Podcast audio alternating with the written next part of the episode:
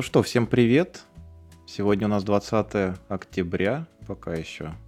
Когда мы записываем наш... Какой по счету? Я начал сбиваться.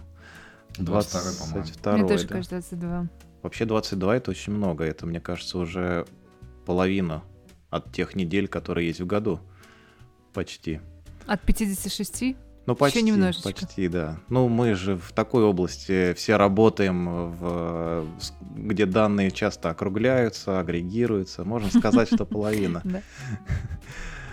Как вы поняли, это подкаст Data Coffee, и с вами сегодня трое ваших самых любимых ведущих. Как минимум двое любимых, а один все время забывает читать темы к новостным выпускам. Не будем показывать на него пальцем.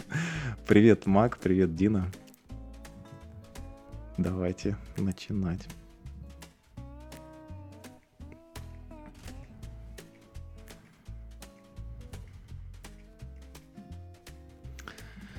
Так, вообще неделя, или может быть, ну да, неделя, это для меня очень знаменательная и без новостей, потому что я все-таки вышел на новую работу. М, Поздравляю. И тебя. пока, пока у меня, честно говоря, голова идет кругом, потому что много интересного. Я наконец-то посмотрю и поработаю со Snowflake. Вот. Но есть и очень странные вещи. Например, мне нужно будет делать апгрейд Airflow, который установлен в Амазоне. Но этот Airflow супер модной версии 1.10.0. До, до второй версии, да? Это, это вообще самая-самая первая какая-то версия, на которую даже не всю документацию, э, честно говоря, полную можно найти. И очень многие вещи очень странно работают, но это уже такой эм, продакшн уже не первый год, и поэтому все не так просто, и, наверное, это будет очень большой переезд на свежую версию. Но, и- но это, наверное, делает его интересным. А сколько там у вас дагов? Ой, Ну, Я не примерно знаю, не 10, знаю. 100. Не, ну больше Тысячи. сотни. Вот. Мы Вообще в свое это- время, да. чтобы обновиться до 1.10.13, Мгм. с э, версии, сейчас я точно скажу, с какой. Ах, нет, не скажу. А, мне Что кажется, что ты мы как раз с версии 1.7.1, что ли, поднимались, или с 1.10. Да, с 1.7.1. М, Точно, на 1.10.13 мы переходили. И мы не стали э, продовский Airflow просто обновлять. Мы перетаскивали его на новый... Ну, у на нас тоже такой же план сейчас из того, что я успел как бы почерпнуть от коллег новых, что план такой, что ничего не обновлять и ничего не адаптировать, а вообще как бы это наследие перенести и переписать, как, как будет лучше и правильнее на новую У нас это заняло полгода. Ну, это хорошо. Значит, работа я обеспечен на ближайшие полгода. Главное, чтобы ничего не упало. Вот, а вообще интересно, конечно. А, у нас сегодня новостной, кстати, выпуск. Ну, я, как уже сказал, что совсем не готовился. Надо себя исправлять, это совсем некрасиво, мне кажется. Но и когда у тебя новая работа, кажется, что все остальное можно и не успевать время от времени. Но тем не менее, урвать, например, халявный промокод на сертификацию по Airflow я успел. Я, правда, не, не сдавал этот э, экзамен, потому что у меня нет времени, но просто увидеть это, схватить и пойти зарегистрироваться ради этого я смог. Я тоже еще не даже... Я тоже только кинула это в корзину, купила, а разбираться буду на, на пенсии, когда у меня будет побольше свободного времени. Да, сертификацию под второй Airflow, когда выйдет 12 какой-нибудь, да? Именно. Так, Я посмотрел на это, подумал, что и меня потянула их кнопка, что все надо брать. Потом я так подумал спокойно, объективно я этого не буду делать в ближайшее какое-то время. И отставил. самый сознательный оказался. А люди думают, у них столько сертифицированных будет на их платформе людей, ждут побольше. Я тоже не знаю. Скорее всего, и будет.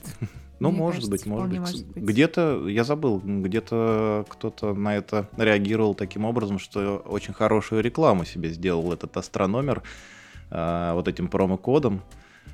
Хотя они там денег тоже каких-то зарабатывали. Там, по-моему, то ли 150, то ли 200 долларов стоит вот этот сертификационный экзамен. И там не только экзамен, там курс и экзамен. Да, можно, вот по этому промокоду можно было и курс, и экзамен, да, согласен. Я, конечно же, все урвал, не знаю, зачем мне курс. Ну, пусть будет. Кстати, я на днях буквально узнал одну интересную вещь о том, что я, раз уж мы Airflow коснулись и никак на новости не перейдем. Ты знал, Дин, что есть такая штука, как Airflow Ignore? Люди, которые считают, что Airflow не существует? Вот, видишь, или, я, или, я тоже не или знал. папочки, папочки, в которые не залезает Airflow, чтобы даги распортить. Да, да, да. Короче, Это, то есть, типа, git ignore только для Airflow? Типа? Еп, еп. Именно. Это такая прикольная Да, вещь, это если у тебя знаю. очень много питон кода, который лежит в папке дагов и который ты используешь, что с одной стороны странно, а с другой стороны, если там нет именно прямого описания дагов, то зачем бы тебе было бы это все каждый раз э, пропускать Парсить через и, вот да. шедулер, да, и э, да, парсить непонятно. И вот это прикольная штука, недавно узнал. Так, а что у нас по новостям? Давайте начнем с главной. Давайте начнем с новости, к которой я имею какое-то отношение. Не то чтобы самое прямое, но тем не менее, я думаю, вы догадываетесь о новости. В прошлый вторник Mail объявил, что он больше не Mail, а теперь ВК. А, Мгм. Новость Или же очень... Викей, да. Новость очень интересная, много, многозначительная. А, зачем это вообще понадобилось? А, э, ну, на самом деле, единственное слово — экосистема. Так же, как у Яндекс, когда ты открываешь что-нибудь в Яндексе, у тебя узнаваемость продукта вырастает Мгм. просто, по-моему, то ли на 15, то ли на 20%. Яндекс что-нибудь — это уже круче, чем что-нибудь без, без Яндекс. Соответственно, мы стремимся к тому же самому. И выбрали для этого, э, вот, собственно, короткое название от ВКонтакте. То есть это не ВКонтакте. Нас приучают все, всю эту неделю э, говорить, что не ВКонтакте, не ВК-группа, просто ВК. Со- соцсеть ВКонтакте — это одно, а это ВК.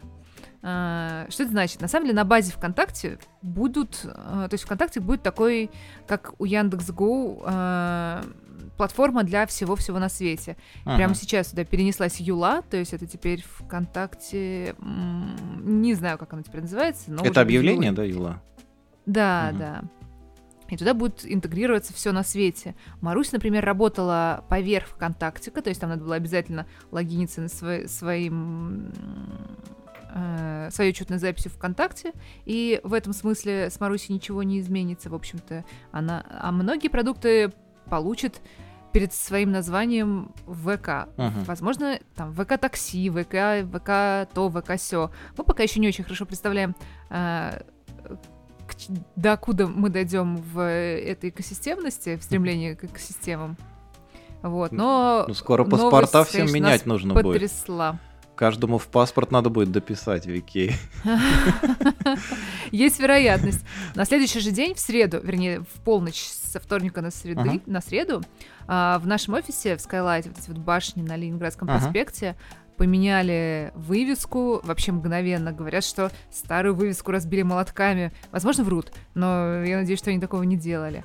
А, поменяли на совершенно безликий логотип ВК нашу любимую а, стену с, ле- с лего-человечками. Наверняка кто-нибудь, все, кто видел хоть какие-нибудь кадры из офиса Мейла, видели этот, э, эту стену с лего-человечками. Эти лего-человечки для нас очень много значили, потому что мы, когда приходили, вешали каждый собственного человечка вот на welcome тренинге. То есть каждый человечек это, это мы.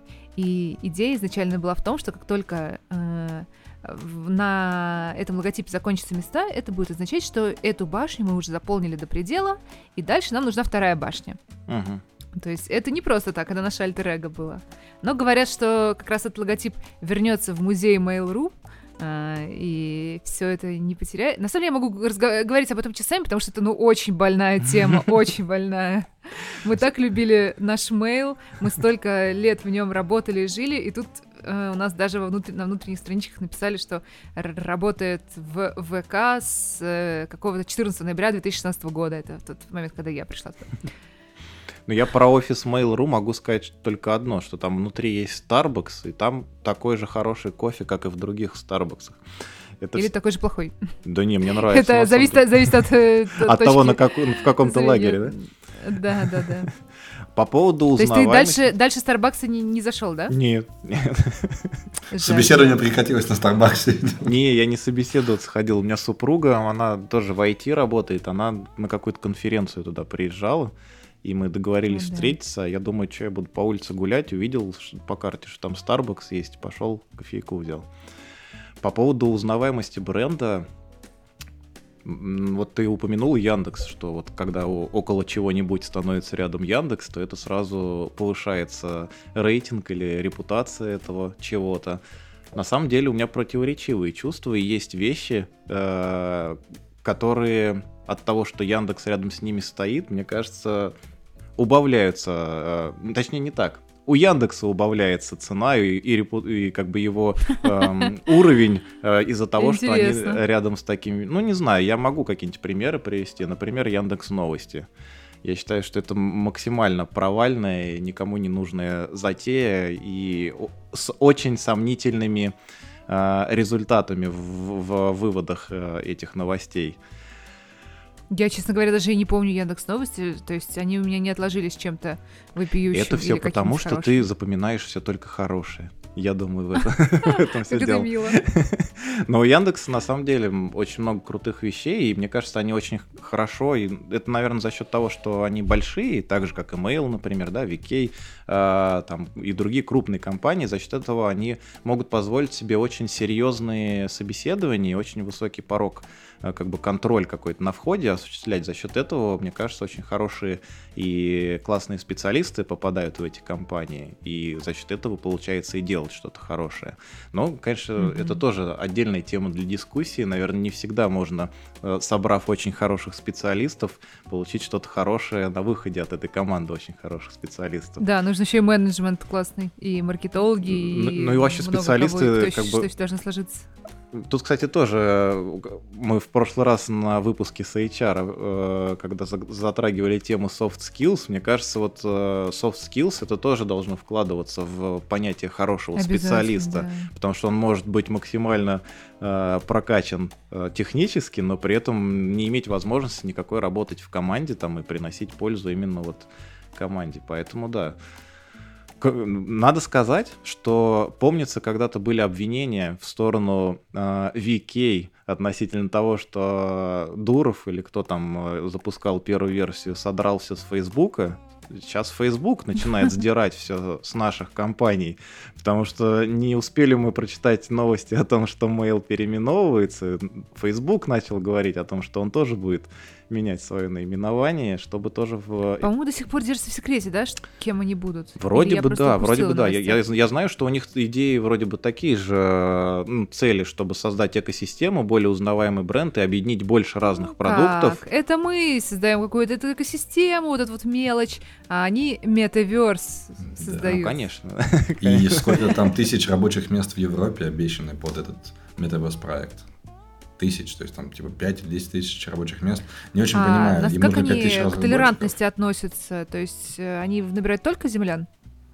Непонятно, может быть, кошек, собак, но и в ковчег я не знаю. Мне кажется, э, если Мак заметил, что там новые рабочие места в Европе появляются, скоро мы узнаем о 81-м А. собеседовании в списке. Но надо сказать, я, я литкод не зарешил, поэтому я очень быстро сойду, со- сойду с, этого, с этой гонки. Хотя я не знаю, может быть, под Metaverse они хотят какого-то другого профиля, но я сомневаюсь, опять же, что если такой инженерный профиль, они откажутся от кодинг интервью и так далее. Так что Да, пути раз- могут разойтись. Компания может потерять... Но с другой стороны, Да. Тесла еще открывается где-то тоже в Европе. По-моему, даже в Германии открывается Ну, у завод Tesla, у Tesla. Tesla есть гигафакторы в Берлине. Недавно Да. была Да. же пати крутая. Там и- Да. и Илон Маск там запустил, по-моему, даже собственную марку пива, если я не ошибаюсь. Это же Германия, у всех должна быть Ну, собственная марка а, пива ну, в Германии. Надо сказать, что, что, что как раз пиво, марок пива в Германии куда меньше, чем того же крафтового пива в странах СНГ. Намного. Ну да, Серьезно? да. То есть мы э, догнали, обогнали, да? Да, Хотя да. брали, естественно, пример именно с мюнхенских пивоварен. Не факт. Возможно, брали пример с бе- бельгийской пивоварен, где количество сортов просто Ну как же поражает. Октоберфест? А туда Я, как кстати, раз бельгийцы в основном, наверное, А приезжают. я была. Расскажи, расскажи. Или ты ничего не А помнишь? я не, а я не пью, я Ты, может, и поэтому ничего не мне, помнишь. мне было там скучненько, но А. были вкусные сосиски. Ну, это да. Было бы странно, если бы там не было хорошей еды еще. Я вспомнил в Праге, когда был, там тоже было очень много вкусного пива, и сосиски, и мясо там было очень вкусное. Мы специально поехали на Рождество католическое туда, и попали на очень вообще красивый город, там все в огнях, там ярмарки такие уличные, запахи в воздухе неимоверные летали. Прям мы не пожалели, что именно в этот период туда выбрались. Но больше всего мне запомнился из Праги, конечно, ресторанчик, в котором пиво привозили маленькие поезда. Там по всему ресторану железная дорога. Ты садишься, заказываешь, и тебе подъезжает состав прям к твоему столику, и ты забираешь. его. Это очень мило. Как, как это классно. Какой-то у нас сегодня интересный такой выпуск, надо сказать. Мы пытаемся разбавлять свой разговор новостями, Да. не- нежели новости своим разговором. Пока еще ни до одной новости не дошли. Ну как же, самые важные Ну мы... как? Да, ее не было на списке, да. А, мы ну, могли. если, если говорить про новинки, то можно вспомнить о том, что прошла еще и презентация Apple. И даже Google. Да, кстати, много новинок технологических было за последние Мгм. вот одну или две недели. Я очень долго ждал, на самом деле, обновления э, Apple компьютеров, Apple процессоров. Я все думал, может быть, стоит дождаться, не покупать пока себе комп на M1 и купить на э- M1X или Pro, а, потому что, может быть, там какие-то недочеты серьезные будут исправлены. Но из того, что я понаблюдал, из там реального опыта каких-то знакомых поспрашивал, я понял, что есть смысл и сейчас взять, тем более, когда я глянул на эти цены. На ребята, цены я... X2, да, с предыдущих Ну, там какой-то, по-моему, ну, это, конечно, излишество, мне кажется, 8 терабайт диска, у этого SSD на ноутбуке, но, тем не менее, ноутбук с 8 терабайтным диском, по-моему, около 500 тысяч рублей стоит от Apple, и мне кажется... это в оригинале, а тебе еще надо сюда его заказать, растаможить. Оно к 600, мне кажется, и приедет. Ну, это- А если брать наши цены, при которых э, официальная цена э, не, не X курс доллара, а X100, Ну да, да. Особый курс у Apple. Ну, а, что я хочу сказать? Я хочу сказать, что я не пожалел, что я взял на M1 а, ноутбук, а, прошку, потому что мне до сих пор пока не довелось повидать тачбар, я наконец-то его повидал и понял, какое это счастье, и благодаря Дине ее советам понял, какое это счастье выбирать смайлики э, не мышкой э, в Телеграме, а просто листая пальцем по тачбару и отправляя их. Мне кажется, это, наверное, это, то- единственное, зачем я его э, использую. э, да? это торжество, мне кажется, технологий. Это- а, Это торжество лени и торжество технологий. Мне кажется, это М. все совпало. А вообще... А разве э, тачбар не помогает при монтаже, кстати, подкаста? Вообще нет. Вот вообще нет. Вот я вот и- и- из того, что э, первое на ум приходит, у меня была мысль, например, что там можно будет хотя бы, хотя бы легко перемещаться по треку э, просто пролистыванием. Но фактически это выглядит как э, то, что у тебя трек примерно тачбар почти во всю длину ноутбука, а трек из GarageBand длиной примерно 8 сантиметров весь. Его нельзя увеличить, его нельзя изменить, и что с этим делать вообще непонятно. То есть польза Мне кажется, этого- это не проблема тачбара, это проблема софта, который Наверное. Не, не пользуется тачбаром, хотя мог бы. Наверное, наверное. Но это же их софт, э, этот GarageBand, это же их встроенное А, ПО ну, даже. общем, То есть, э, может быть, они уже, когда выпускали это, уже в тот момент знали, что они будут отказываться, потому что, насколько я знаю, в новых вот этих вот э, макбуках уж- уже нету, да, тачбаров. Непонятно. Многие, кстати, рады, что их нет. Ну, я не знаю, зачем нужны вот эти F-кнопки. Я очень давно ими не пользовался. Не знаю. Вот, может быть, Mac нам расскажет, пользуется ли он э- F1, например.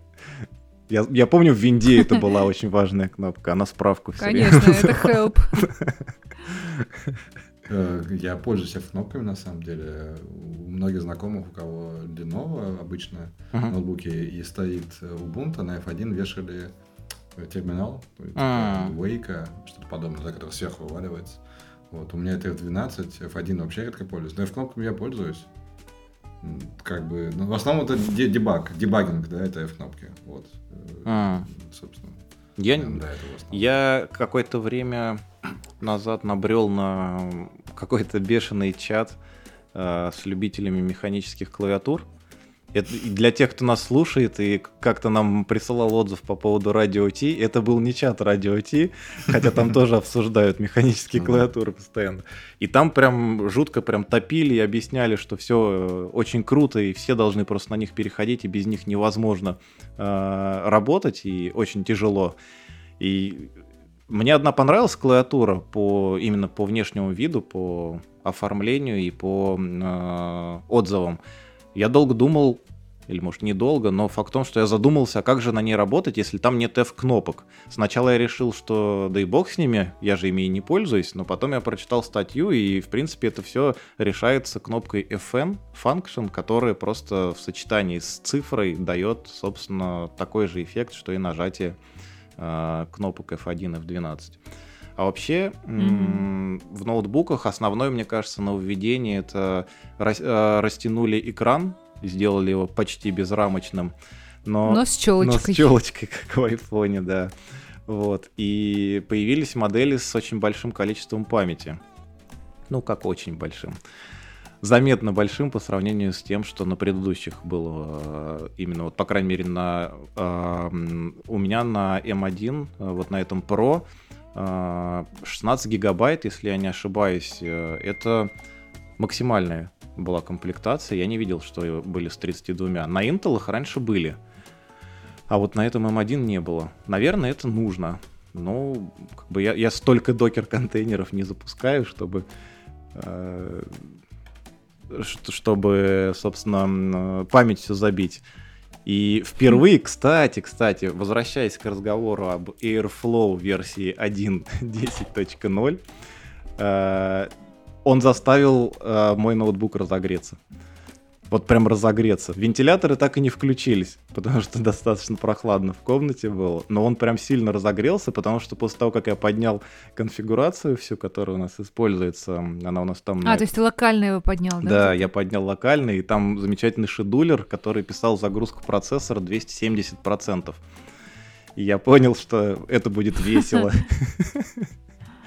Там, там были какие-то патчи, причем сразу почти после вот этой версии 10 1.10.0, но их очень... Во-первых, никто не хочет применять сейчас, потому что планы на то, чтобы переносить совсем на другую версию. А во-вторых, во-вторых, я для себя лично, никому не говоря, все эти патчи установил и, и спокойно опустил э, загрузку проца, по-моему, процентов до 30 или 40 с Ничего 270. себе. На 270 это было круто. Это прям вот очень такой тепленький, горячеватенький ноутбук получился. Наконец-то разогрелся. Да, да. Так, А что вам еще понравилось в э, презентации Apple? Что вы такие хочу? а я, можно я не буду отвечать на этот вопрос, потому что я не смотрел. Я читал как- какой-то чей- чей-то отзыв или как, какую-то перепечатку, что ли, а, в общем, итогов того, что там было. Но саму презентацию я, к сожалению, не смотрел. Может быть, Я тоже не смотрел. тоже не смотрел. Я вообще презентации обычно не смотрю, мне, потому что, наверное, жалко времени. Хотя говорят, что презентация Apple довольно красиво и динамична. Э, Я обычно смотрю на выжимки. Ну и к тому же я Вот, да, я тоже совершенно... читала выжимку.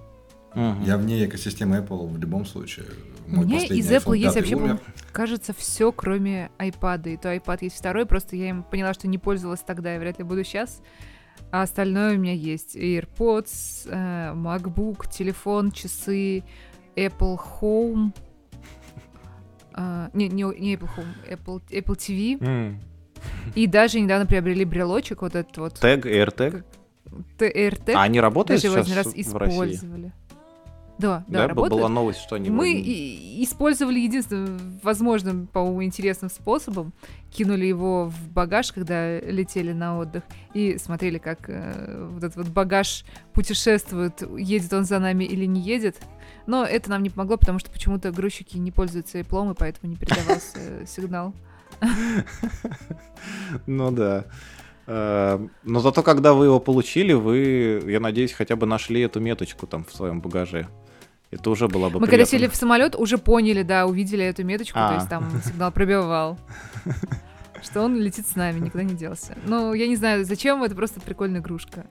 Ну, мне кажется, это, знаешь, где может быть полезно? Может, какой-нибудь там рюкзак, например, где-нибудь в кафе или ресторане, если забыть случайно, или, ну, как какой-нибудь, не знаю, что-то. Ну, и ты заранее, за, заранее решил его забыть и оставил? Нет, ну вот у тебя есть любимый рюкзак, вшиваешь туда куда-нибудь эту метку, и все, и забываешь про это.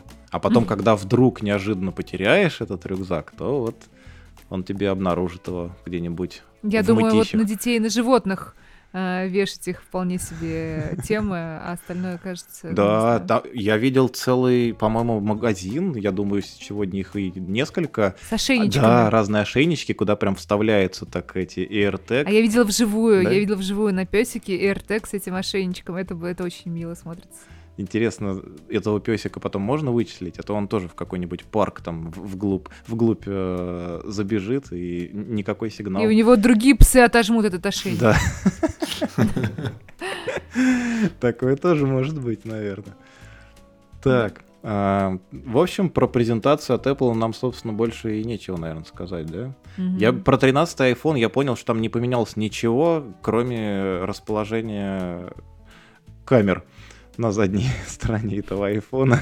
Вроде бы пишут, что он лучше ночью стал снимать, там еще какие-то по-моему, по батарее улучшения, но... Или предыдущие стали снимать хуже, тут уже тут зависит от того, в, в момент выхода, да, такое тоже может быть. История знает примеры, согласен. Так, а, а по поводу Google Mac, ты говорил, Google что-то тоже выпускал, да? да? по поводу Google, Google выкатил Pixel 6. Вот, он выглядит, мне нравится, как он выглядит, приятно, цена не радует. А, как обычно они анонсировали, что у них наконец-то есть вот единственное, что я запомню, вот у них есть камера с четырехкратным зумом, uh-huh. сколько, сколько хотели. Вообще у них сейчас больше, чем одна камера на Google Pixel, что в принципе само по себе интересно. Изначально же это был все однокамерный телефон, насколько я помню. Uh-huh. Мне, конечно, захотелось, да, приятная игрушка, но тут же расхотелось, потому что как бы use case единственное, который я для него вижу, это фотография, по большому счету. Вот, все, все остальные плюшки и так далее, ну, мне они лично не нужны, как, как мы выяснили, я достаточно ретроградный человек. Вот. Э, да, замечательно выглядит. Может быть, когда-нибудь я, конечно, возьму третий пиксель. где-нибудь с руку. Вот, а до шестого руки дают где-нибудь лет через семь. Слушай, а сайт Топик такой, в Германии телефоны продаются разлоченные или они привязаны к операторам? Э, и так, и так. Вот. Э, единственное, что важный момент, mm-hmm. что в Германии одна из стран, где Google Pixel официально продается. Вот. То есть в, во многих странах mm-hmm. Google Pixel официально не продается, да, в том числе и в России вначале он тоже официально продается. Поэтому многие покупают именно здесь. Вот. Ну, то есть, да, то есть они залоченные и на оператора, есть которые и разлоченные. Понятно. Так, это так просто интересно стало. Я знаю, что в Штатах это популярная тема, всякие контракты года на два и, и залоченный да, да, телефон. Да. А, а у нас что-то не пошло. Ну, потому что связь просто дешевая. Как бы. Лок на два года, наверное, никто не решишь такое делать. А здесь, ну, то есть ты когда делаешь себе двухгодичный вандерлок, mm. соответственно, связь чуть дешевле. Mm. Вот так. Интересно, интересно. А есть еще какие-то виртуальные операторы, кстати. Дина, ты не знаешь? Вот я знаю, что вроде я у вас тоже. Что так, а у классно. вас, мне кажется, тоже какой-то есть, по-моему, мобайл чего-то там. Слушай, может, я упустила это, но я не в курсе. Если не считать, правда, нас и МТС чем-то единым. А МТС как-то един с вами? Говорят, что да, но там Мутная Что-то история. вроде общество. Да, не хочу говорить ничего лишнего. Я не, я не очень хорошо знаю такую высокую политику. Но нет, вроде бы у нас нету такого, по крайней мере, пока. Ну, может, будет. Понял. Я бы хотел к еще одному анонсу. Если мы уж пошли по фарангу, uh-huh. то Microsoft э, анонсировала то, что Windows 11 можно поставить первые 50 Android-приложений. Для меня это прозвучало как будто, типа, можно поставить 50, а дальше с 51 там за деньги, я не знаю. Но оказалось, что просто первые 50 это какой-то selection, сделанный Amazon совместно с Microsoft, и эти приложения как-то специально адаптированы все же под э, то, чтобы запускаться в. Mm. И, как я понял, это что-то типа VSL, только не L, а Android. Uh-huh. То есть Windows mm. Subsystem for Android. Uh, То есть они портировали, интересно. да, грубо говоря, самые топовые приложения? Ну, судя по всему, да. Причем это в начале, да, список я весь не читал, посмотрел только вырезку, там uh-huh. игры в начале. То есть, видимо, это э, игры являются видимо, популярными приложениями в амазоновском сторе. Ну так или иначе, главное, что движение положено. Извини, Хочется игры ты сказал, да? Будет. Да, да. Очень странное решение, на мой взгляд. Э, Microsoft платформа, Windows платформа, мне кажется, в первую очередь э, сама прекрасно с играми справляется и имеет огромное их количество. И, ну, странно. Наверное, как бы они обдуманно все-таки принимали такие большие тети и дяди э, решения по именно переносу каких-то игр с Android-платформы. Хотя вообще мне сложно представить. Я как бы идея сама интересная, вот эта кроссплатформенность. Э, понятно, что какие-то технологические там изыски пришлось изобретать какие-то велосипеды, чтобы это все переносить. Но с практической точки зрения я вот тоже набрел на какую-то часть приложений на, в App Store у MacBook. И, ну, посмотрел я на них, установил, удалил. Потому что я не очень понимаю, насколько как бы, эффективно можно с ними работать. Вот, э, к примеру, приложение, я, по-моему, упоминал э, в одном из предыдущих выпусков наших про Overcast. Для подкастов э, вот в App Store есть приложение, которое по-моему, изначально для iPad было, для планшета выпущено, и сейчас его можно установить на компьютере. Но что с ним делать, не очень понятно. Там нет непривычной строки меню, например, ничего нет. То есть там явно заточено все на пальцы. А как бы пальцами по экрану MacBook можно только размазывать грязь. Ничего полезного сделать нельзя. Поэтому, наверное, будут какие-то более эффективные такие приложения с играми. Наверное, может быть, еще сами игры и вот, э, как они называются-то, издательства игровые участвовали в этом процессе тоже и были заинтересованы, чтобы их перенесли. И у них, может быть, не было версий для Windows-системы.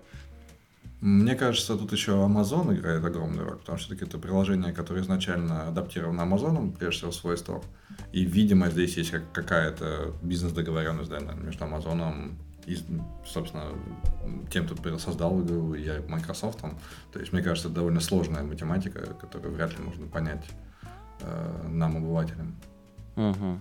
А по поводу Apple я, кстати, еще одну новость вспомнил. Я читал на, по-моему, неделю назад или больше о том, что в какой-то стране э, суд решил, что все-таки Apple нужно давать возможность, э, э, в общем, создателям, разработчикам приложений, в общем, добавлять другие способы оплаты в свой, свой софт. И мне кажется, mm-hmm. это такое тоже, как сказать, важная веха такая, от которой Apple очень долго от, отбрыкивался, да, и пытался всех отогнать от себя, даже с, поссорились с, с кем они, с Эпиком, по-моему, из-за игры какой-то. Я совсем не игрок. Ubisoft, что Или ли? с Ubisoft. С Fortnite, не, с Эпиком из-за Fortnite. А. Ну, а, да. В основном за Fortnite, uh-huh. но в целом как бы, там глубже, да, конфликт, в принципе. Да. Как раз связанный с системой оплаты, по сути. Но, кстати, в итоге говорят, что вот это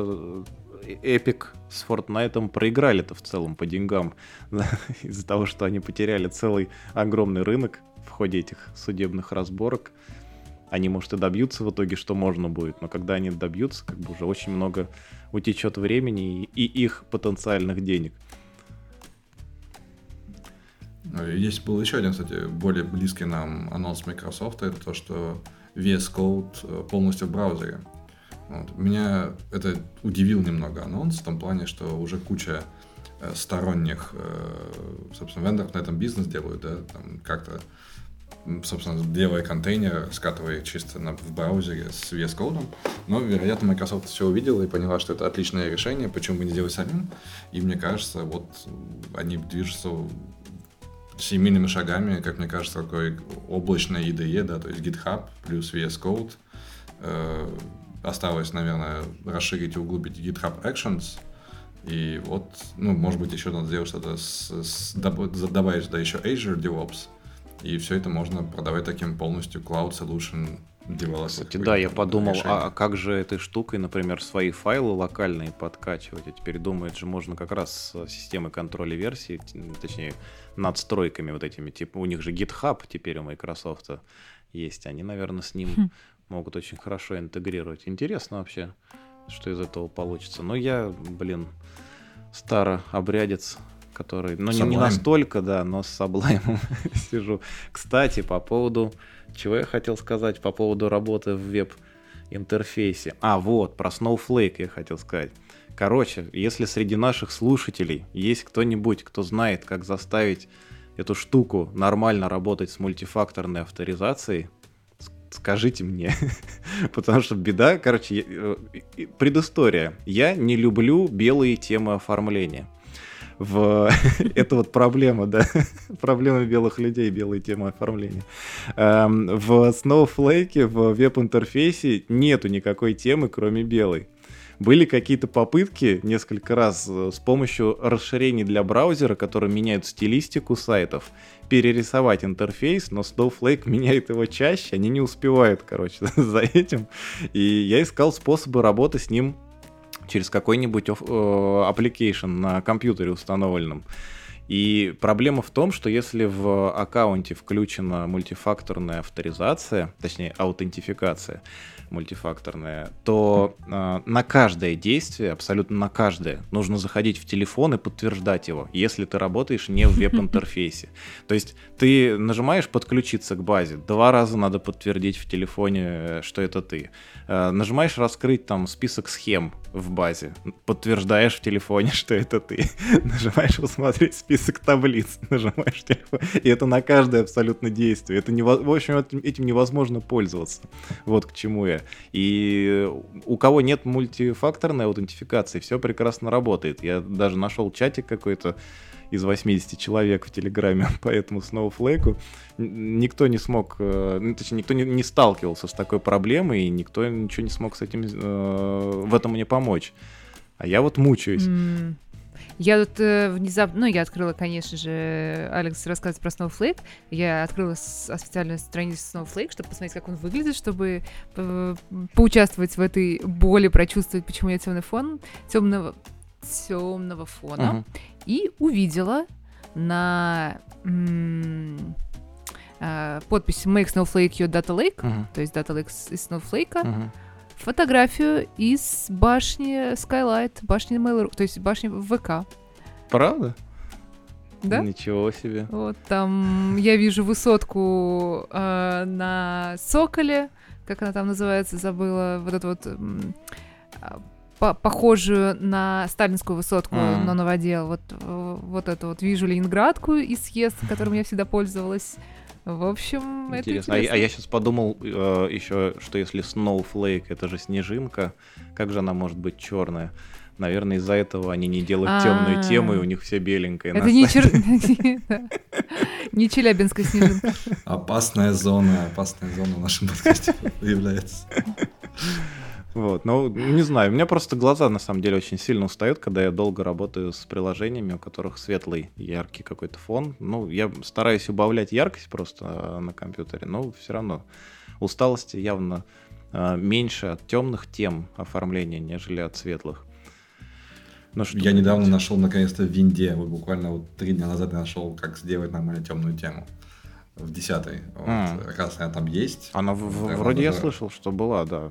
Да она у меня изначально, но как бы, то есть она работает частично, как обычно Windows. Здесь мы э, сделали новый интерфейс, а здесь мы все-таки заворачивали старую рыбу. Mm. И вот они в каком-то моменте, в общем, там надо дощелкать до того, что окна тоже, их э, окна именно, как Господь называется, Windows Explorer. Uh-huh.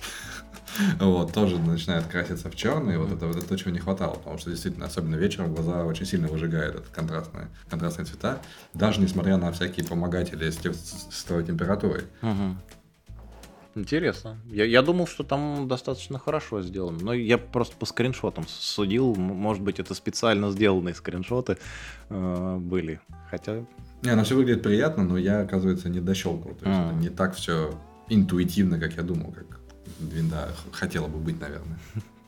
Ну да, ну да. По поводу интуитивно, одна из... Э, многие считают, я не буду сейчас э, как-то конкретизировать, многие считают, что у Apple очень интуитивно понятный интерфейс. Но и одна, одна из фишек, которая меня всегда э, вводит в ступор, и людей, которые первый раз телефоном, например, пользуются от Apple, э, когда ты пользуешься браузером Safari в телефоне, и на какой-нибудь страничке хочешь найти текст, то чтобы попасть э, в кнопку «Найти э, что-нибудь на странице», нужно нажать на кнопку «Поделиться». И вот это взрыв мозга для меня. вот внизу есть такая кнопочка со стрелочкой, в которой э, именно делиться. И в, не, в этом же меню есть и куча других функций, например, найти что-нибудь на странице. Очень неинтуитивно, на мой взгляд. Вот, э, реализ... Странная история. Но Safari, кажется, ну, на мой взгляд, это тоже одна из худших поделок. Apple. А что они с ним Совершенно сделали в последнем обновлении? Там что-то случилось с вкладками, я слышал, но я вот, так как кстати, я не пользуюсь, я не вот знаю. с вкладками, я сейчас тебе все расскажу. С вкладками то, что они сделали, это достаточно удобная штука, и я даже начал этим пользоваться. Причем не хотел, может быть, они специально меня заставили. Вот, но я начал этим пользоваться. Это а, там не вкладки, а, точнее вкладки это вот про оформление, может быть, ты говоришь. А, да, да. да. Я, честно говоря, не, не, не заметил как-то какого-то негатива. Я хотел про другую штуку сказать, про группировку вкладок. Вот этой штукой я начал mm. пользоваться реально. То есть, например, у тебя а, есть какой-то, не знаю, pet project, да, какой-то свой проект, который ты ведешь для себя просто. Ты открываешь там, например, Data Coffee, а, открываешь, есть. да, есть такой, открываешь а, страничку там с репозиторием кода сайта, вкладку, там, я не знаю, с новостями, с нашим Google Доком, да, там еще какие-то вещи. И это все объединяешь в, в как она называется, Tab Group она называется, то есть группа вкладок, и говоришь, что это Data Coffee. И ты можешь э, прям переключением, выбором из списка выбирать вот эти таб-группы, и у тебя сразу открыты на экране все вкладочки твои. Мне показалось, что это очень удобно. Вот. А э, еще какую-то вещь ты упомянул. Э, сейчас я забыл.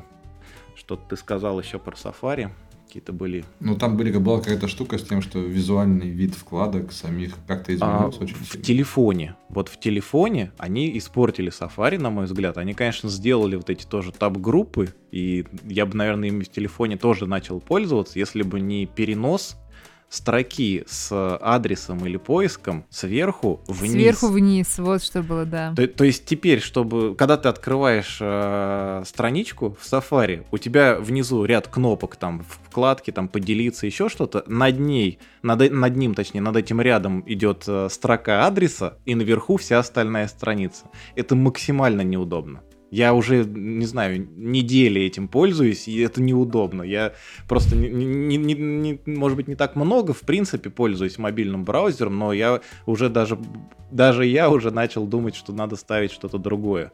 Потому что раньше я хорошо к Safari относился. Я хочу сказать, что в Chrome, в мобильном, э, там группировка вкладок есть. А в настольном? Она может... В настольном я давно не обновлял, не знаю. Я потому что хотел в настольном найти, собственно, после того, как я уже понял, что я привыкаю к этим гру- группам вкладок в Safari, я хотел в Chrome тут найти, но что-то не нашел. Но в Firefox точно есть. Так что... Да. Но у меня все три на компьютере установлены, все для разных целей. Есть такое. Да, а что у нас еще? Мы, мы новости-то, по сути, не начинали.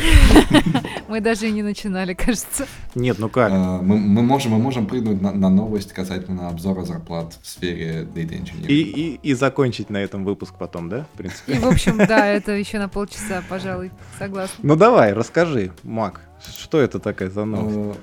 Already э, сделали э, опрос, э, я, честно говоря, так и не понял среди кого, потому что статья такая очень значительная, с кучей аналитики.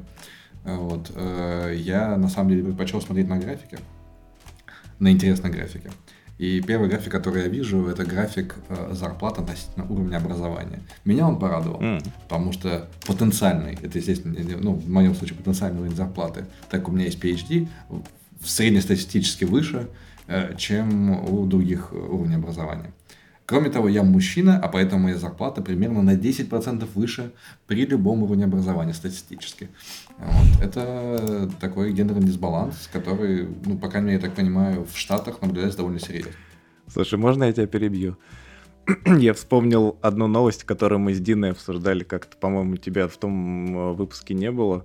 И там была новость о том, что каждый сантиметр роста добавляет мужчине, по-моему, тысячу долларов в год дохода. Там нету такой статистики в, этой, в этом? Нет, к нету. Но это, это я, я там был, я помню, да. А, был? данные. Да. А, ну и как обычно, самое интересное была табличка, это э, распределение зарплат в зависимости от языка программирования. Угу. JavaScript а, на первом. Rust. Rust. Rust. Ну вот эти удивлен. вот археологи от разработки. Да-да-да, заржавелые. Ржавенькие, да. Ну, ну я, когда я надо удив... 50-летнюю систему, да, как-то воскресить, понять, что она вообще делала. Конечно, заплатишь любые деньги, потому что это, я не знаю, ядерная станция. Не, ну я бы удивлен, если, если бы это был э, Кабол, окей, так это Rust все-таки. Rust, okay. это мы сейчас говорим о том, кто больше получает, да, в среднем? Именно. Да, mm. да. Я удивлен, потому что здесь идет обзор э, типа популярности, э, точнее не популярности, а э, зарплат по языкам, используемых в анализе данных. Мне удивительно что увидеть там раз, да.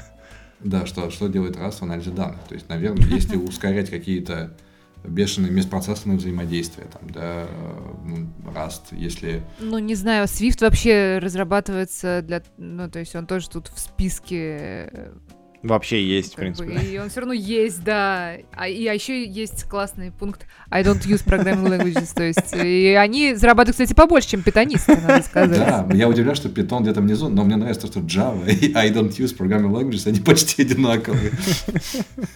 Может быть, кто-то Java не считает языком программирования. То есть, в принципе, топ в начале меня удивил. То есть Erlang На самом деле, это, для... мне кажется, ничего удивительного нет, потому что это редкие специальные, ну, редкие языки. Ну, кроме Objective-C. Хотя нет, Scala уже набирает популярность. Но вот то, что редкие ну, языки... Go. Go нормально, кстати. Go на Go сейчас очень Go, много да. пишут, да. На Go много, да. Ну, Erlang, Julia, F Sharp, Блин, Erlang. Я, я знаю про Erlang только то, что на нем RabbitMQ писали, кажется. Это все, что я про него знаю. Ну и, конечно, это очень удобный язык для распределенных систем. Но это, опять же, все, что я о нем знаю. Ну, то есть, вот мой point, что увидеть Rust и Go в качестве топовых языков для обработки данных было очень удивительно. То есть, оба а языка очертим... достаточно молодые, и обработка данных — это прям очертим границы, то есть это вот что больше всего и меньше всего. Речь идет примерно вот, суть по графику, от 125 тысяч долларов в год uh-huh. а, до 180, вот примерно. Ну, то есть даже нижняя граница, в принципе, устраивает большую часть разработчиков в Москве. Слушайте, а это средняя зарплата среди программистов, которые вот такой-то язык используют в, в работе с данными, да? Правильно я понял? Э, как я понял, uh-huh. да, но я не буду врать, я в данные не загадывал, но, видимо, да. Uh-huh. Ну, просто зарплата. Очень интересно, там... сколько да. это после вычета налогов или до вычета налогов, потому Обычно что это, это налоги составляют 50%, например, и ну, это уже как-то... В Штатах, наверное, поменьше, но да, да, это ощутимо. Ну, просто если про эти же Штаты говорить, то, мне кажется, 180 далеко не предел который там иногда смотришь, э, какие бывают и вакансии, собственно, и люди иногда делятся своей радостью, так скажем. Ну, Но это не предел, это то, либо это среднее, что среднее, либо медиана. Да. Я вот что-то не да, прочитала. Да. Меня удивляет то, что здесь есть CSS и HTML с языком. Это прекрасно. Слушай, ну обработка данных. Может быть, это знаешь что? А, во-первых... Может быть, это какие языки вы используете в работе? Да, Возможно, да. Вот а, то есть, например, CSS, HTML это ну, явно то, что для визуализации очень сильно используется. Плюс воз... интересно узнать, а, можно ли было несколько выбирать языков при ответе на этот вопрос. Mm-hmm. То есть, например, если человек, всему, да. А, если человек там использует там какой-нибудь, например, Go, что-то обрабатывает, а куда-нибудь выводит на тот же там в HTML формат, в статику какой-нибудь. То есть непонятно. Но, в общем, если кто думал, как прибавить себе зарплату, то я думаю, отличный способ это сделать, это подчитать про. Да, ш- Шутка. Я, я бы А лучше, потом найти, где бы его применить я вообще-то. бы лучше Го, наверное, предложил. Ну да. Или скалу. Го или скалу, да. вот, мне кажется, топчик. А, Я бы хотел обратить ваше внимание еще на один график, чуть ниже в этой же статье, график касательно э, frame- average salary by data framework or platform, а, где зарплаты идут до 250 тысяч тоже, и тут есть Google Analytics, Hadoop и так далее. Я хочу ваш комментарий по поводу этого графика, если вы видите. На первом месте... Вот Я это- пока, в- пока в- не нашла. э, Что на первом месте, что На первом месте Clicktail э, в этом графике. А, Сейчас, я, То я, это я буду искать. А, потом идет э, именно машин learning, а после этого идет график э, А, по Data ага. Framework Platform. Отлично.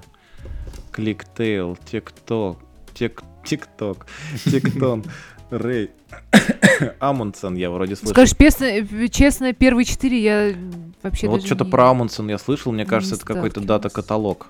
Может быть, от Apache, а может быть, от кого-то еще. По-моему, это кто-то, кто то ли Северный полюс, то ли Южный открыл.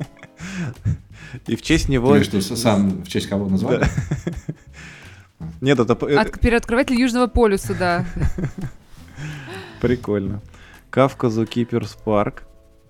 Big, Но это нормальная тройка. BigQuery. BigQuery, Dask. А что такое Dask? Я не знаю. Build А, to Я Я слышал, что слышала такая штука, но не знаю, что это. А, э, Я так понимаю, что это что-то похоже на Celery. М, Но я не могу сказать э, конкретнее, в чем разница, в чем схожесть, но именно я видела его именно в сравнении с Celery, которого здесь, кстати, нет. Э, Зато есть Hadoop, конечно же, Да. и Oracle BI почему-то. Ну, то есть вот Как что это платформа. вообще? Но это наподобие, может быть, Ну, наподобие наверное. SAP, э, тоже типа своя какая-то а, среда, своя инфраструктура, в которой и вычисления можно делать, и всякие такие штуки. Тут, тут есть тоже пункт, я не использую аналитику данных. Но ты тогда этот аналитик получает не выше среднего. Да, да, вот зря он это шкале, делает. А самая нижняя строчка, да. Выучи хотя бы Google Analytics, ну, получишь на 30 тысяч больше, на 20. Интересно, да.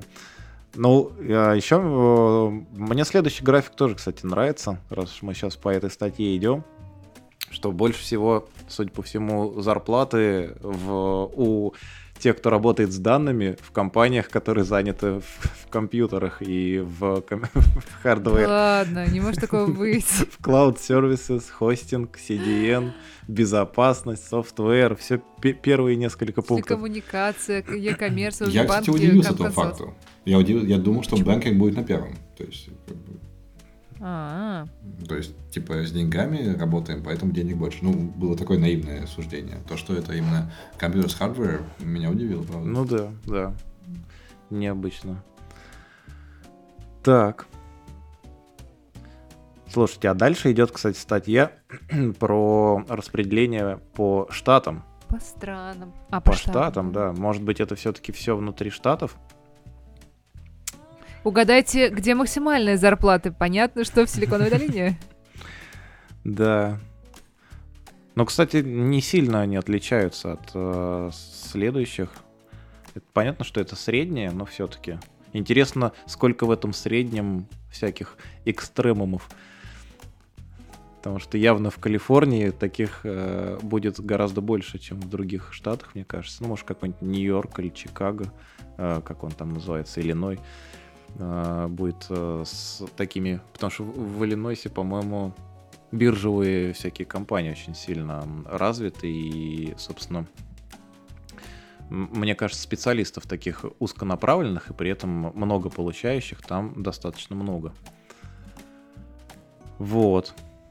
Так. Ну и что дальше у нас?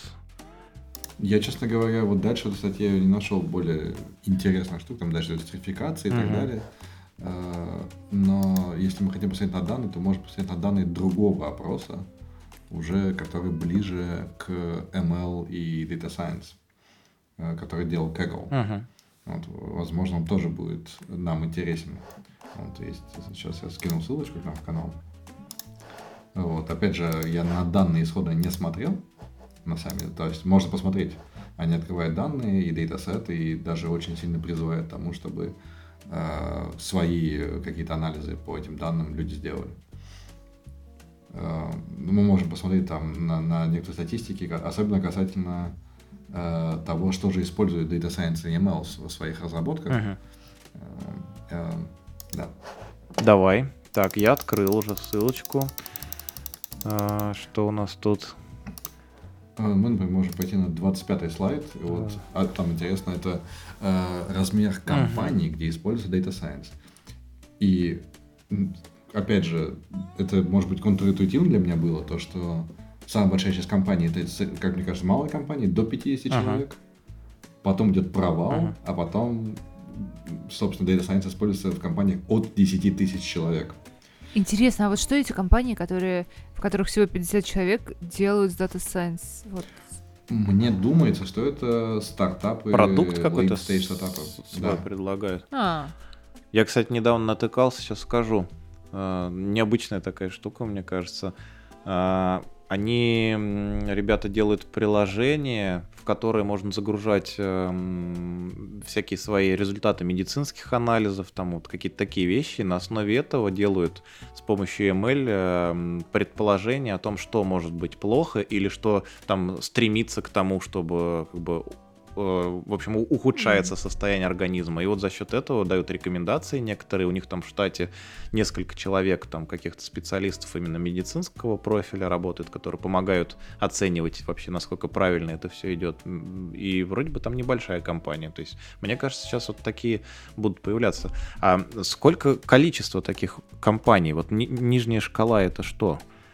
Это процент от 20% скорее всего. Ну, то есть три- 35% этих компаний маленькие Мгм. и 20% огромные. Интересно, а процент это по, по количеству компаний вы- высчитывался? Это Ну, то- наверное, это- не по количеству это людей, иначе очень- было бы очень странно, да. странно. вы про- просто неужели так много компаний, де- 10 тысяч человек? Я, я тут согласен, да, с Маком, я тоже удивлен достаточно. Я хотел сказать, что как раз вот такие компании типа анализов, для которых делают продукты для анализов э, там, человеческого состояния, вот такие как раз я и собеседовался несколько Мгм. раз. И это небольшие компании, там человек, ну там до 100 Мгм. обычно. Да. На следующем слайде мы видим э, размер, собственно, команды Data Science. Круто. И опять, опять я удивился. Э, То есть, ну, ожидаемо там один-два, даже не ожидаемо, один-два человека больше всего. Это такая некрупная, скажем так, команда. Я бы даже сказал, что это individual contributors, да, скорее всего. А потом от 20 человек.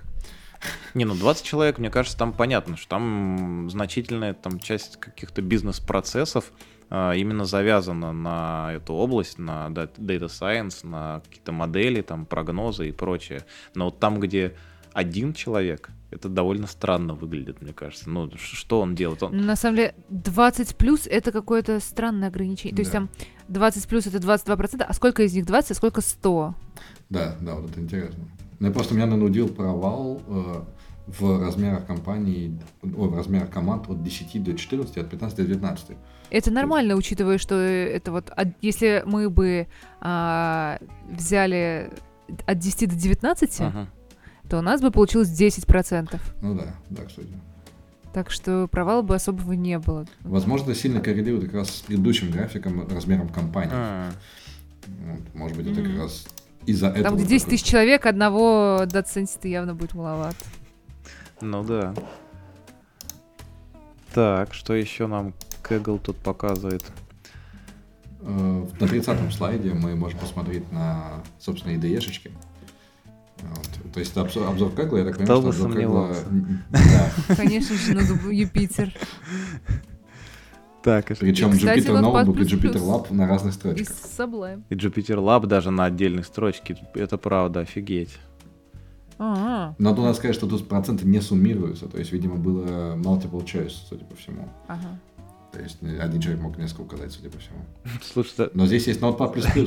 я как раз хотел спросить, а что в нем делают? Не, ну в Sublime можно А- делать а также все. Vim, между В прочим. Sublime можно Ну делать да. все, но Notepad++ даже на Linux не ставится. Он, по-моему, только Ну, поэтому это винда, да, только винда. интересно, конечно. Но я, кстати, очень любила Notepad++, когда, когда была на винде, и именно его использовала как вторую EDE-шку. Ну, у меня стоит до сих пор, вот, вот точнее, до сих пор, а пока я на винде, Notepad++ он есть, он как бы он действительно очень быстрый, поэтому Так, это, Возможно, это будет наша постоянная, наша постоянная рубрика «Вопросы Маку». Ты уже перешел на платформу Apple? Или еще нет? Судя по всему, нет. пока еще нет. Держится. Пока, по- пока еще, да, платформа, э, платформа Microsoft. А, На следующем графике а, есть об- обзор IDE-шек продолжения. Вот. И здесь удивительно, здесь всего 4 основных как бы, IDE они выделили. Э, Они исключили Jupyter, судя по всему. Нет, а он здесь через Да. слэш как раз написан. Он А, последний. через- а, вот они объединили. Jupyter и JupyterLab, да. Да. Но тут э, именно интересно рост э, Да. за последние 4 года э, использования всего вот этого вот. Ну, VS, Ну, Visual VS Studio Code Code набирает ста- популярность, да. стабильно вроде растет, да? А MATLAB просто после 2018 года перестал быть вообще кому-то интересен. Ос- Остался в Что, в принципе. Так как. Air Studio. Ну да. А Юпитер, ну так, ну держится, как бы. Ну да, да, вот он там. чуть откатился, но вот в этом году опять, похоже, возвращается на предыдущий уровень. Следующий слайд это специально для Алекса, мне кажется, вот как раз к твоему э, проекту обучения Data Science, мне кажется, вот это самый главный момент, что нужно Data Scientist вообще, какие методы и алгоритмы используются. И на первом месте с огромным отрывом э, линейная регрессия и логистическая, Вот, что показывает, что большинство проблем, вероятно, которые решают люди, вполне покрывается простыми моделями. Да, да, прикольно. Ну, в принципе, это логично, да, есть же этот... Ну, по-моему, первые три модели, как раз первые три строчки занимают самые вот распространенные там Мгм. э, Деревья решений. Вот вот лес и Ага. деревья, да, градиентный спуск и вот бустинг, вот это вот все. А дальше уже идет все более сложное, то, для чего надо знать математику, а не просто использовать библиотечки. Но и большинство это и не нужно. То есть это уже начинается Да? очень такое специализированное. А вообще, судя по Ну да. тому, что мы сегодня видели, нужно что? Нужен Rust, CSS и что там еще было? М, Oracle BI, по-моему. И не знать языков BI, программирования. не- А, да. и- Google, Google Analytics. Google Analytics. Э, На 36-м слайде есть... Не, подождите, мы, Да. мы упускаем важную вещь, для этого нам нужно быть в Америке. Да. Да, да. Желательно в Калифорнии, очевидно. Слушайте, ну сейчас же удаленка, мне кажется, везде э, должны брать отовсюду, нет? А, но А ты сейчас зарплаты. будешь работаешь на нашу компанию, на российскую Нет. компанию или на внешнюю? Нет, на британскую. Мгм. Вот. Но, кстати, мне кажется, в Штатах... Во-первых, на Штаты сложно работать, потому что слишком разница в часовом поясе большая. Мгм. Не очень удобно. Но и, мне кажется, сами компании оттуда не очень горят желанием нанимать кого-то Кроме индусов. Ну, ну, именно на удаленку. Мне кажется, это вот что-то с законодательством еще с местным там связано. То есть, мне кажется, должно быть разрешение, даже если ты работаешь откуда-то, все равно должно быть какое-то разрешение на то, чтобы работать на компанию в Штатах. Может быть, я ошибаюсь, не знаю. Ну, удаленку не знаю, но точно знаю, что если работаешь в Штатах, то как и в Европе, и в Штатах есть, да и в России, по-моему, есть приоритет типа, местного населения, там, граждан, точнее, неправильно, граждан Мгм. перед э, иностранными специалистами. Приоритет прям? То есть, э, ну, приоритет в том плане, что, например, если Германия нанимает э, российского подданного, то она должна обосновать для, э, Ну, то есть, что, как отдел ты правильно что, называется, что у них нет типа, так- такого уровня да. специалиста, грубо говоря. Да, да. Грубо говоря, немцы на эту позицию не нашлось, поэтому нанимаем иностранцев. М. Интересно. Да, на, на 36-м слайде э, у нас есть распределение по cloud-провайдерам, и оно, по-моему, ожидаемое вполне. Ну да. Microsoft Azure, а, чуть больше Google Cloud и Amazon. Большинство. Тут, в общем... Ну, кстати, Amazon просел что-то, надо сказать, последние три года, судя по этому слайду. Остальные Возможно, у него росли. просто появились конкуренты, да. Не это в процентном соотношении он а, слегка сдал, а в количественном вполне может быть, что и вырос. Мгм. Ну да. И на 38-м слайде это, собственно, решение по хранению данных в клауде. У нас осталось совсем немного. Мгм. И здесь опять без сюрпризов Amazon S3 Ага. на первом месте. Почти половина рынка. А no, извините, no это что означает или known? То есть мы ни- нигде не храним? Ну, может, он перм, то есть он на своем... А, точно, это же продолжение. Enterprise Cloud Computing это продолжение. Ну ладно. Хорошо, а то интересно, мало ли. Ну и, наконец, сороковой слайд. Мне кажется, на нем мы можем даже закончить. Э, Базы. Базы. MySQL впереди. Я Вот, что самое интересное, конечно же. почему не Postgre наши любимые? Или, или Mongo хотя бы. Но Mongo растет. На самом наверное. деле все очень просто, потому что MySQL из коробки работает, ну, нормально. И давно. А чтобы Postgre работала нормально, э, надо ее тюнить в М. любом случае. То есть только, только просто потому, что ее проще всего развернуть и в бой. Кстати, раз уж мы сейчас про MySQL, я недавно наткнулся на небольшой пост, в котором рассказывалось п- приблизительные ограничения, рассказывались про Airflow, наш любимый, и про то, сколько данных можно через XCOM передавать между задачами, в зависимости от того, какой у тебя бэкэнд для этого XCOM. О, И там а, был, значит, а, Postgres, по-моему, 4 гига или что-то ну, такое, да? 2 в или сумме? 4, да, вот какая-то такая Да, да, цифра. да. И, э, SQLite тоже что-то 1 или 2 гигабайта позволял. Да, ну Да. ладно, SQLite? Да, и MySQL 64 килобайта.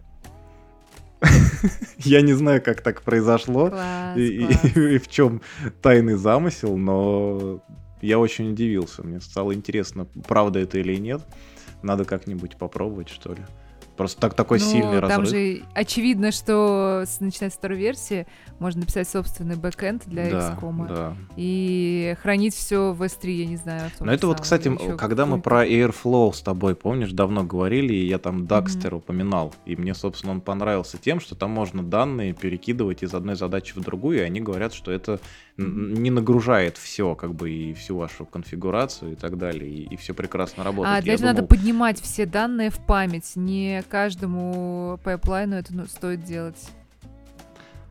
Это именно ты про Дакстер говоришь? Нет, это я про в целом про дата-инженерию. То есть есть задачи, в которых надо действительно держать в памяти какой-то датасет, куда-то его передавать, что-то с ним делать, как трансформировать и складывать. Но обычно ты просто потоково льешь данные в Hadoop, я не знаю, или еще в какое-нибудь э, хранилище, и не держишь все это в, в- в оперативке.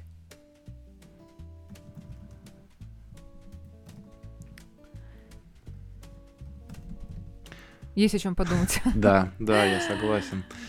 А, Надо, в общем, надо будет посмотреть. Я- а, еще одну штуку. Я, можно я вклиню последнюю новость, Мгм. хоть мы решили уже, что у нас очень много времени а, с момента записи, и надо закругляться. Я прочитал еще про одну штуку, на днях вышла буквально. И вообще эта штука вроде в этом году только появилась, называется Open Meta... Сейчас Open Metadata или Open Metadata каталог, как-то так она называется. В общем, это такая штука, а, позволяет сделать вам хранилище всех метаданных. Она имеет встроенную в себе значит, поддержку коннекшенов к Airflow, к Snowflake, к разным BI-инструментам. а, В ней можно заводить пользователей.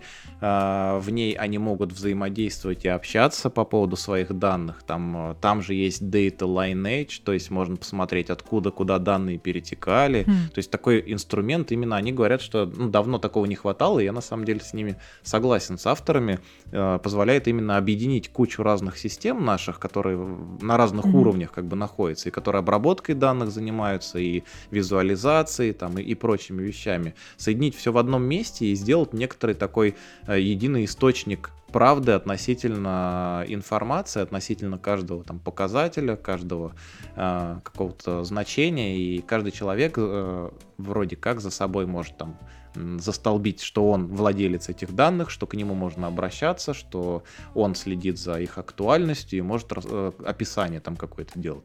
Звучит очень Мне круто. показалось очень интересно. Но для этого, для того, чтобы его использовать, видимо, нужен зоопарк ритейл шедуверов. Ну, надо, надо посмотреть. Я пока не готов сказать, насколько оно как бы реализовано так, как описано.